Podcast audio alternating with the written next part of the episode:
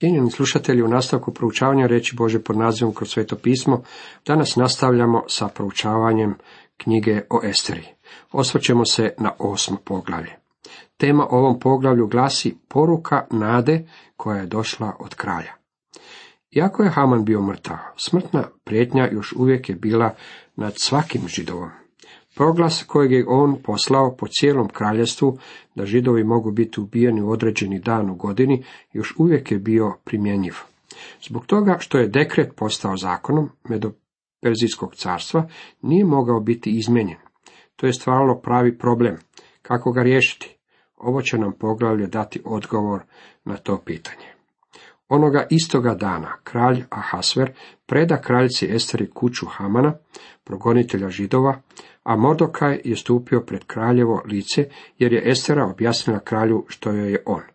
Kralj skinu pečatni prsten, koji je već bio oduzeo Hamanu, i dade ga Mordokaju, a Estera postavi Mordokaja nad Hamanovom kućom. Po prvi puta Estera je dala do znanja da joj je Mordokaj poočim, Mordokaj čovjek čije je odbijanje klanjanja pred Hamanom dovelo do tog strašnog proglasa. Ovaj odjeljak daje nam do znanja kako je kralj vrlo slobodno koristio svoj prsten. Radilo se o moćnom i vrlo važnom prstenu. Moglo ga se utisnuti u vosak i na taj način stvoriti zakon kojim će biti uništen cijeli jedan narod. Bio je to prsten kojeg je kralj dao Hamanu, dok je ovaj bio predsjednik vlade. Bio je to isti prsten kojeg je kralj sada predao Mordokaju. Osjećam da je prsten sada u dobrim rukama, ali je kralj vrlo neoprezan u predavanju toga prstena. Estera tada ponovno progovori kralju. Baci mu se pred noge, rasplaka se i najvruće ga zamoli da osujeti zlo Hamana Agađaninima i naum opaki što ga bjaše zasnova protiv židova. Estera je zavapila kralju za pomoć, ali se nije moglo učiniti ništa kako bi se opozvao dekret. Nije se mogao izmijeniti niti u svome opsegu, niti u svome sadržaju. Čak niti sam kralj nije mogao izmijeniti zakon. Kralj je ponovno milostiv, tako da pruža svoje žeslo. Kralj pruži prema Esteri zlatno žezlo, Estera se diže i stade pred kraljem i reče, ako je kralju po volji, ako sam našla milost pred licem njegovim, ako je kralju pravo, te ako sam mila u njegovim očima, neka pismeno opozove sve što napisa Haman sin Hamadin Agađanin u opakoj nakani da se pobiju židovi koji se nalaze u svim pokrajinama kraljevstva. Ta kako bih ja mogla gledati nesreću koja bi pogodila moj narod? Kako bih mogla gledati zator roda svoga? Estera je kralju jasno dala do znanja kako osuda protiv Hamana neće imati nikakve koristi ako se ne učini nešto čime će njen narod biti spašen. Nešto se mora učiniti da budu spašeni. Kralj Ahasver odgovori kraljici Esteri i Modokaju židovu. Eto, poklonio sam Esteri kuću Hamanovu, a njega sam dao objesiti jer je bio digao svoju ruku na židove. Istina je da je kralj dao Mordokaju i Esteri Hamanovu kuću, međutim to nije učinilo ništa za spas židova. Izgledi za židove nisu izgledali ništa bolje nego što je bila situacija i prije Hamanove smrti. A vi u ime kralja napišite o židovima što vam se sviđa i zapečatite kraljevim prstenom, jer neopoziv je proglas koji je u kraljevo ime napisan te kraljevim pečatom zapečaćen. Mordokaj sada brzo djeluje. Tada 23. dana, trećeg mjeseca, to jest mjeseca Sivana, budu sazvani pisari kraljevi i prema svemu što bjaše naredio Mordokaj, napisa se židovima, namjesnicima, upravljačima i knezovima pokrajina od Indije do Etiopije, a bjaše 127 pokrajina. Svakoj pokrajini njezinim pismom, svakom narodu njegovim jezikom, pa i židovima njihovim pismom i njihovim jezikom. Ponovno su pozvani pisari da načine kopije novog dekreta na svakom jeziku kojem se govorilo u kraljevstvu. On napisa pisma u ime kralja Ahasvera i zapečati ih kraljevim prsenom, pa ih razasla po skoro tečama koje su jahali na konjima, postusima iz kraljevske ergele. Kralj je dopustio židovima po svim grodovima da se mogu sastajati braniti svoj život, te uništiti, ubiti i zatrti svaku vojsku narodnu ili pokrajinsku koja bi ih napala, ne štedeći ni djecu ni žene, a slobodno im je opljeniti njihova dobra. Sve istoga dana u svim pokrajinama kraljevstva Ahasvera, 13. dana od 12. mjeseca, to jest mjeseca Adara. Izvorni dekret ni u čemu nije bio opovrgnut. To niti nije bilo moguće. On i dalje stoji. Međutim, sada je sastavljen novi dekret, koji je bio poslan po cijelome kraljevstvu, upravo kao što je to bio slučaj i sa prvim. Na njemu se nalazio kraljev potpis, cjelokupna kraljeva moć koja se očitovala u njegovoj vojsci i njenim dužnosnicima, sada je stajala na strani židova. Time je, vidite, cijela stvar bila promijenjena. Kada je novi dekret stigao do židova, srca su im se ispunila radošću. Čitajući ovo izvješće, lako si možemo zamisliti scenu. Kraljica Estera morala je otići pred kralja kasno uvečer kako bi zagovarala svoj narod. Tako je bio napisan novi dekret koji je također bio potpisan kraljevim prstenom. Kraljevstvo je bilo poliglotsko, govorilo se mnogim jezicima. Svi su pisari bili pozvani napisati dekret na jeziku koji se govorio u svakoj od 127 provincija. A na svakom je jeziku bilo napisano vjerojatno na stotine kopija. U kraljevstvu su se koristila sva sredstva komunikacije poznata u ono vrijeme. Bili su poslani glasnici na konjima, mazgama i devama preko arapske pustinje, preko rijeka Eufrat i Tigris daleko u Indiju, a neki su bili poslani u Afriku. Glasnici su jahali sa svim i u svim svjerovima kako bi proglasili novi dekret u svim selima i naseljima kraljevstva. Ovaj novi dekret omogućavao je židovima da se izbave od zatora, ako prime poruku na vrijeme i vjeruju poruci, moći će sačuvati svoj život. Ovo je vjerojatno jedna od najljepših slika našeg spasenja u Bibliji.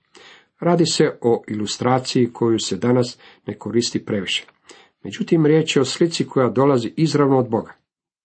Sve se to dogodilo njima kao primjer, a zapisano je za upozorenje nama, koje su zapala posljednja vremena, čitamo u prvoj Korinčanima 10.11. Bog je poslao dekret. U njemu je pisalo, čitamo Ezekiel 18.4, onaj koji zgreši, taj će umreti. To se ne odnosi samo na neke ljude sa ruba društva ili na kriminalce, već se odnosi na svakoga.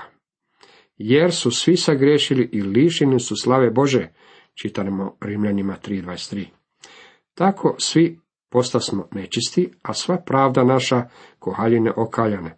Svi mi ko lišće otpadosmo i opačine naše kao vjetar nas odnose. Izaija 64.6 Bog nas danas ne može spasiti putem našeg savršenstva, jer ga mi niti ne možemo ponuditi. Bog nas ne može spasiti niti nesavršene, jer ne može sniziti svoje standarde. Pripadamo izgubljenoj rasi. Takav je usud čovječanstva. To je problem koji se nalazi u ljudskoj obitelji. Volimo misliti da je problem smješten negdje drugdje, u nečije tuđem srcu. Međutim, problem je u našem vlastitom srcu. Iz srca izlazi svo zlo. Svijet je onečišćen. Nisu onečišćene samo vode i zrak, već je zagađeno i ljudsko srce. Bog mora suditi.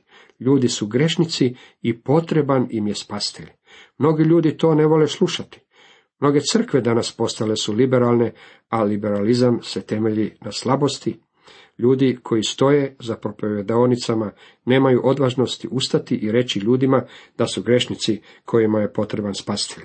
Naravno, radi se o vrlo nepopularnoj poruci. Svi mi radije bismo slušali pohvale, međutim, takav je Boži dekret i on stoji neizmjenjiv. Ignorirati ga značilo bi smrt za vječnost. Međutim, hvala Bogu, s njegovog je prestolja poslan i drugi dekret. On glasi, pomirite se s Bogom, druga Korinčanima 5.20. Mi smo Boži veleposlanici u današnjem svijetu. Ambasador je predstavnik najvišeg ranga kojeg neka zemlja odabire da zastupa njeno interese u stranoj zemlji. Veleposlanik predstavlja i prijateljsku zemlju i prijateljskog vladara. Naš Bog je prijatelj. Ne morate učiniti ništa da biste se izmjerili s Bogom. On je to učinio za vas. Krist je umro za vas i za mene. Što možemo dodati onome što je Krist već učinio? Ne možete učiniti ništa. Čime biste smekšali Božje srce? Njegovo je srce već smekšano prema nama, jer je Isus već platio kaznu za naše grijehe. Sada možemo reći da ako je Bog za nas, tko će protiv nas, kako čitamo u Rimljanima 8.31. Bog je na našoj strani, dragi moji prijatelji. Bio je proglašen dekret, vjeruj u gospodina Isusa Krista, pa ćeš se spasiti, čitamo u dijelima 16.37. Ako se pouzdate u Krista, bit ćete spašeni. To je ono što je kralj Ahasver omogućio židovima. Sve što su morali učiniti bilo je vjerovati novome dekretu i djelovati sukladno njemu. On će ih izbaviti od sigurne smrti. Bog ima način na koji spašava grešnike. Niste dovoljno dobri da biste otišli u nebo, a to nikada niti nećete biti. Bog mora malo poraditi na vama. Morate doći, baš kao što i ja moram doći, k njemu i prihvatiti spasenje koje nam osigurava odijelo pravednosti koje je savršeno. Krist nam daje njegovu pravednost. Nju ne možete unaprijediti svojim pokušajima.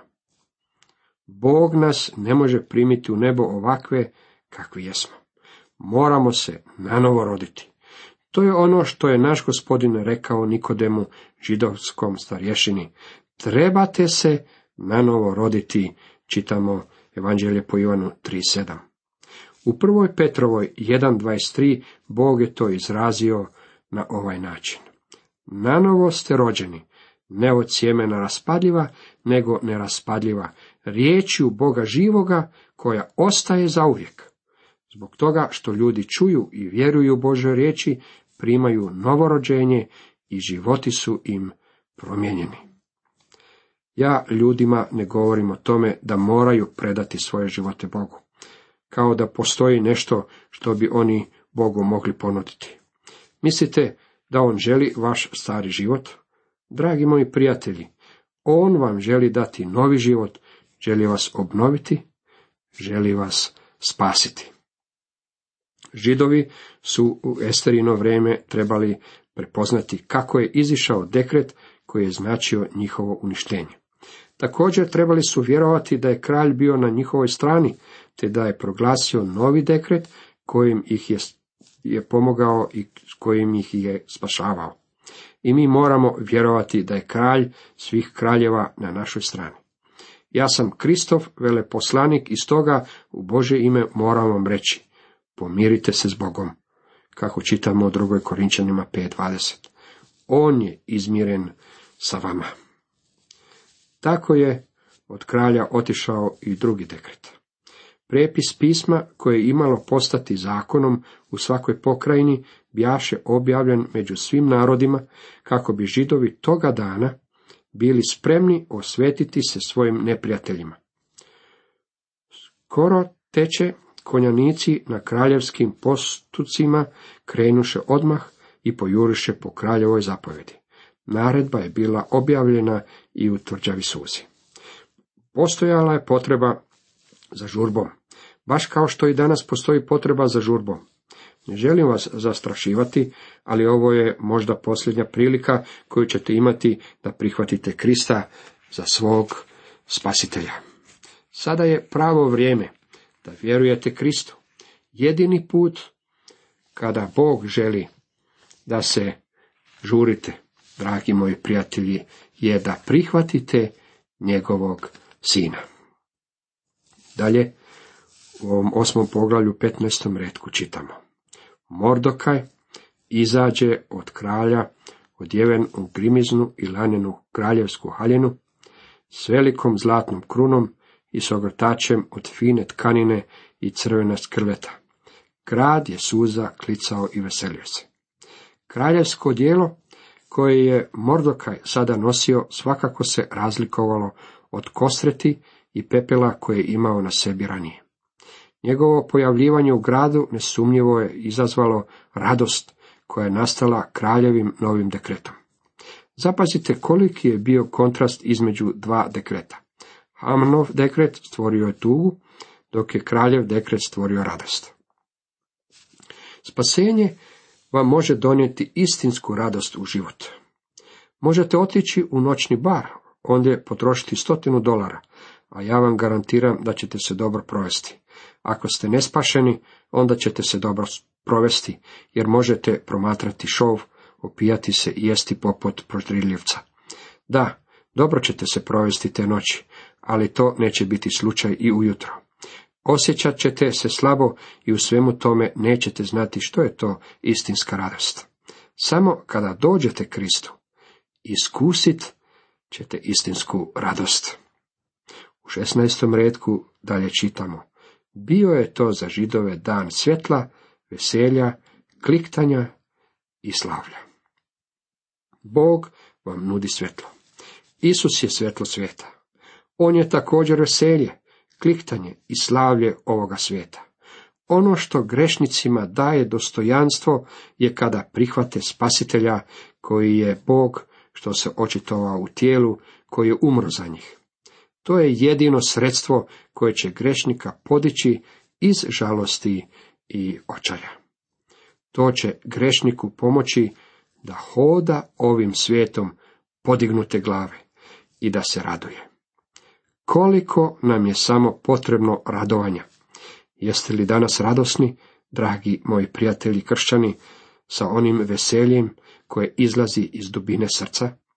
Ako niste ispunjeni radošću, dođite Kristu, a On će vam dati nešto zbog čega ćete se moći radovati. 17. redak u svakoj pokrajini, u svakom gradu i mjestu do kojega je dopro kraljev ukaz i zakon, zavlada među židovima veselje, radost, gozba i blagdan. I mnogi među pucima zemlje postadoše židovi, jer ih je prošao strah. Zbog straha od židova, mnogi su ljudi postali židovi, to jest prihvatili su njihovu vjeru. Izrael kao narod bio je bolje svjedočanstvo ovome svijetu nego što smo i mi to spremni priznati. Cijenjeni slušatelji, toliko za danas.